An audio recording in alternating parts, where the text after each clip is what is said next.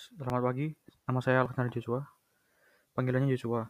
Sekarang saya akan menjelaskan mengapa musik barat yang berkembang di suatu negara tidak akan sama dengan negara yang lainnya. Musik barat biasanya menggunakan bahasa Inggris. Perkembangannya tidak akan sama karena perbedaan bahasa utama suatu negara dan juga genre kesukaan masyarakatnya. Contohnya, perkembangan musik barat di Indonesia tidak akan sama dengan Amerika karena perbedaan bahasa dan genre. Genre musik kesukaan masyarakat Indonesia adalah dangdut. Meskipun banyak juga yang menyukai musik barat, tetapi tidak akan sama jika dibandingkan dengan Amerika, sehingga perkembangannya tidak akan sama. Sekian dan terima kasih.